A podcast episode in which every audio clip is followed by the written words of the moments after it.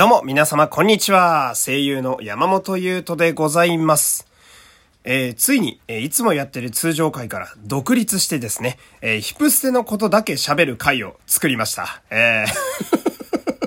っていうのも、まあ、昨日と一昨日のですね、えー、ヒプステのことを語っていた、えー、ヒプノシスマイクの2.5次元舞台版ヒプステを語っていた回がですね、えー、非常にいろんな方に聞いていただけまして、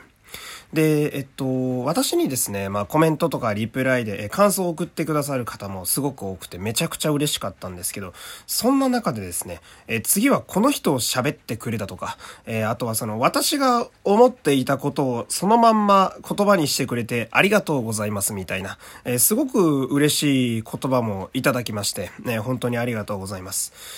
で、でですね、まあそれを聞いた時にですね、えまだ需要があるんじゃないかと、えちょっと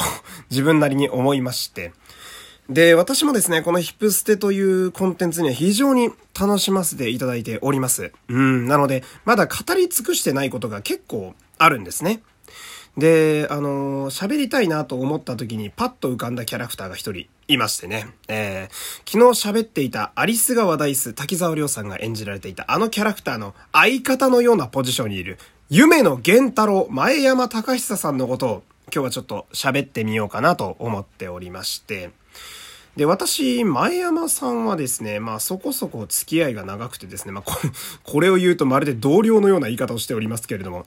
えー、前山さん私はじめましてが仮面ライダーウィザードという作品でございます。普段は結構仮面ライダーもがっつり見てる、えー、人間でございまして、で、その中でですね、まあ仮面ライダーって中盤以降結構停滞しがちなんですけれども、えー、なかなか旋風を巻き起こしてくれたキャラクターを前山さんが演じておりまして、で気になった方はですね、この仮面ライダーウィザードもぜひ前山さんファンの方も見ていただきたいです。えー、最後まで出てくるので、えー、非常にいいポジションで出てきます。で、ウィザードに、えー、出会った後、次は、えー、ウグイスマルというトーステの、えー、キャラクターですね。刀剣乱舞の2.5次元舞台。こちらでお会いしまして。そして最新版が、えー、今から喋る夢の源太郎というキャラクターなわけですよ。なんか印象的には、3、4年に一度前山さんにはお会いしているような気がしますね。えー、なんか、3、4年に一度会えるって結構すごいことやと思うんですよ。私も、まあ声優やってるんでわかるんですが、やっぱ役者って長く生き残るって結構すごいことですからね。だこれだけコンスタントに対策に出ているということは、まあ山さんという方はやっぱりすごく実力とそして努力をされている方なんだろうなっていうのが伺えますけれども。そんな前山さんが、まあ演じる今回のキャラクター、夢の源太郎というキャラクター。まあ個人的には、これ3次元に持ってくるのめっちゃむずいんちゃうかと思っていたキャラクターでございます。というのもですね、まあ理由が結構あるんですが、あの、夢の源太郎というキャラクターは原作だとですね、いわゆる2番手と呼ばれるキャラクター。え、2個、あの2回目に出てきて、あの歌を担当することが多いというキャラクターなんですけれども、これ2番手ってね、うーん、私の思い過ごしかわかんないんですけど、なんかすごく美人が多いんですよね。えー、まあ、ヒプノシスマイクのキャラクターってそりゃかっこいいキャラがいっぱい揃ってますけれども、2番手ってかっこいいというよりは、どちらかというと、麗しいとか、美人だなって思うキャラクターが多いと思うんです。その中でも飛び抜けて美人なのがこの夢の源太郎でございます。まあ、はっきり言って顔がいい。あの顔はね、うーん、ずるいっすよ。だって、男の私から見ても、あの、最初に目が行くのが夢の源太郎ですもん。100人中97人は落としてるような顔をしてるんですよね。えー、で、それでいて、夢の源太郎というキャラクターの魅力として、あの、私は色気と儚さと、ちょっとお茶目さ、この三つがあると思うんですね。なので、この、夢の源太郎というキャラクターを現実に持ってくるためにはですね、あの、すごく美人で、かつ色気があり、儚さもあり、お茶目さも出せるという、この難しい難題をこなさなければいけない。そんな役者どこにおんねんはい、いました、前山さん。いやー、前山さん、前山さんの源太郎ちともう、なんやろな。まあ、ありがとうって感じですね。えー、この、なんだろう、君の言葉を言おうとした時に語彙力がなくなるのがもう私もそうなんですが、オタクの差がな気がするんですけれども。いやー、まずですね、喋りたいのがやっぱ仕草。ね。仕草。いやー、めちゃくちゃ夢のだよね。うーん、その、特に私が注目したいのは手。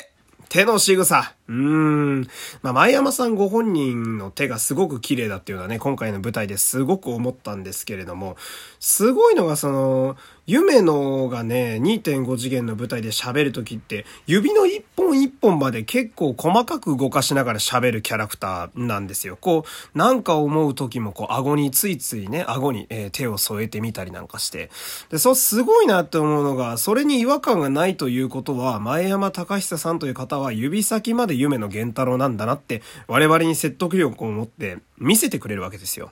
で、私手の動作ですごく好きなシーンが2個あって、1個目が、あの、ダイスが、あの、闇カジノに行って、お金を貸してもらうミュージカルが始まるシーンで、あの、ダイスがね、階段を降りてきて途中で夢野とグータッチするとこあるんですよ。あの、グーサインした後の、夢野の指、え、パラパラパラってやって指を見て、あの、ん？って顔した時の夢野の表情マジ最高なんで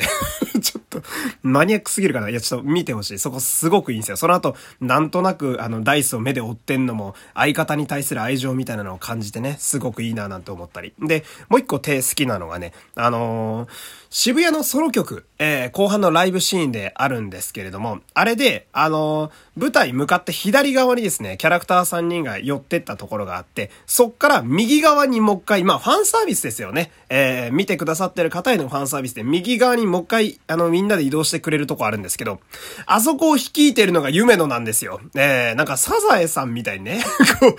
手をピラピラピラってやりながらやるわけなんだけど、こう、夢野のキャラクター性がずるいなと思う点は、その、普段結構色っぽい佇まいしてんのに、そういうちょっとお茶目なところ出すじゃないですか。だからさっき言ったその、色気儚さお茶目さっていうところがそこにあるわけなんだけど、それがその、手の仕草ですごくよく出ててね、こっちまで笑顔になっちゃうという、ライブと相まってモーションも素晴らしいというね、えー、前山さんの表現力の凄さを見せつけられるわけですが、ほんでですね、その全体的な夢野の雰囲気を支えているのが、なんと言っても衣装まあ、これやろうーん。唯一ひらひらの和服を着ているんですね。えー、ヒプノス、ヒプノシスマイクってキャラクターめっちゃいますけれども、唯一和服を着ているという。でね、皆さんね、その、このヒプノシスマイクの世界観で和服を着ていて、これがかつ2.5次元になるということの意味を考えてほしいんですよ。えー、あのー、この舞台はミュージカルの要素も結構強めに出ております。つまり、えー、和服で歌いながら他のキャラクターと同じモーションのダンスをして、かつ、動き回らなきゃいけないという、えー、なんやその難易度と。なんか、役、この前山さんという役者だけ難易度えらい高くないかとね。えー、で、まあそれをね、あの、稽古の時点で慣れさせるために前山さんだけ唯一、和服を着ながら稽古をされていたわけなんですけど、いやー、和服男子は最高だよね。ずるいんだよな顔のいい男がさ、なんか優雅に歩いて和服がひらひらってしてるだけでさ、そりゃみんな好きになるしさ。で、もうね、言うけどあの袖の割合がマジで天才なんだよね。あのー袖がね、その他のひらひら部分、腰の紐だったり、羽織ってるマントのような黒い羽織だったりもそうなんだけど、袖もそうで、あのー、なんか動くたびに余韻が残るんだよね。こうひらっとして、ひらっとしてちょっと後からついてくるっていう、まあ、残像みたいな感じで働いてるわけなんだけれども、これが特に活かされてくるのが、やっぱりダンスのシーンで、あの、ターンしてくると、その、優雅なひらひらたちが全部ついてきてくれるんですよ。だ衣装の先までお芝居みたいになってまして、えー、まあ、その、衣装がバサーってなったり、ひらーっとなったりで言うと、同じヒプステならダイスとか、ジャクライ先生もそうなんだけど、そことはまた違う優雅な感じがあるわけですよ。えゆったりしている動きがあるわけで、なんで、夢野に限ってはダンスというよりは、まあ、舞に近いような感じでしてね。で、その、共通のダンスの時はやっぱ激しい動きになりがちなんですけど、夢のようの動きじゃないわけだから。えー、なんだけど、その時も、あの、和服のひらひらたちがこう、うまく荒ぶってくれてね、えー、見た目もすごく激しくよく見えるっていう。で、こう、優雅さとゆったりした動きになんとなく、あの意識我々は向けがちなんだけど、よーく体を見てみると、動きのキレは半端じゃないっていうね。やっぱそこにその、前山さんの長年のこう、舞台で築き上げた、えー、ダンススキルがちゃんと活かされているなっていう感じがしてね。えー、だから、夢野っていうキャラクター、この2.5次元の夢野はですね、やっぱそう優雅さ、色気、儚さ、お茶目さ、すごくあるんだけど、若干のお墨も、まあ、節々で感じるというのがですね、やっぱ釘付けにされる何かがありますよね。渋谷というチームはちょっとずるいなぁなんて思ったりね。そう。やっぱね、あの、要所要所いいところでお墨を出されるとね、それは落ちるんですよ。えー、男でも落ちてるんですから。えー いやー、夢のは本当に最高ですけれども。でね、その、まあ、ここまで色々喋ってみて、私が一つ思い浮かぶことがね、ありまして、ひらひらの和服を着ていて、顔のいい男が歌ってダンスするんでしょ？これってさ、刀剣男子の文脈なんですよね。